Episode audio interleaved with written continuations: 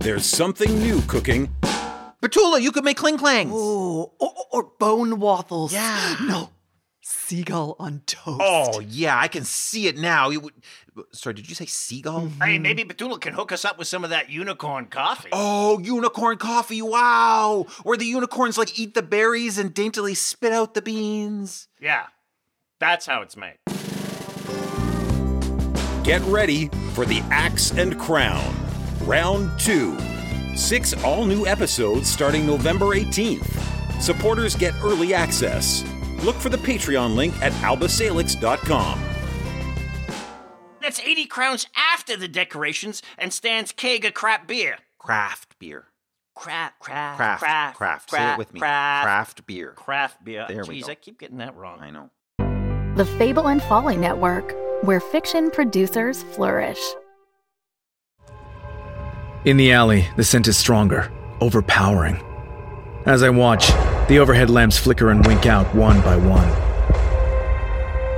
God damn it. No. The girl appears briefly under the last streetlight, the headphones snug against her ears, the Walkman clasped to her hip. She's oblivious as she walks, lost in her own world. Hey, stop! I need to talk to you! Then she's swallowed up by the darkness again.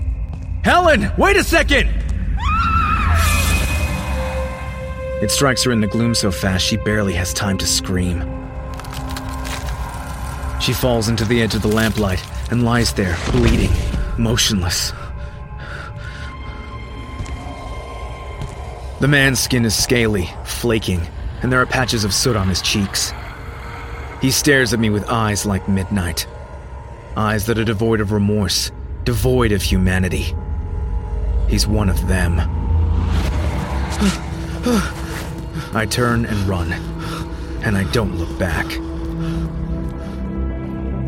The Road of Shadows, a new mystery and suspense audio drama by Mark R. Healy, creator of The Strata.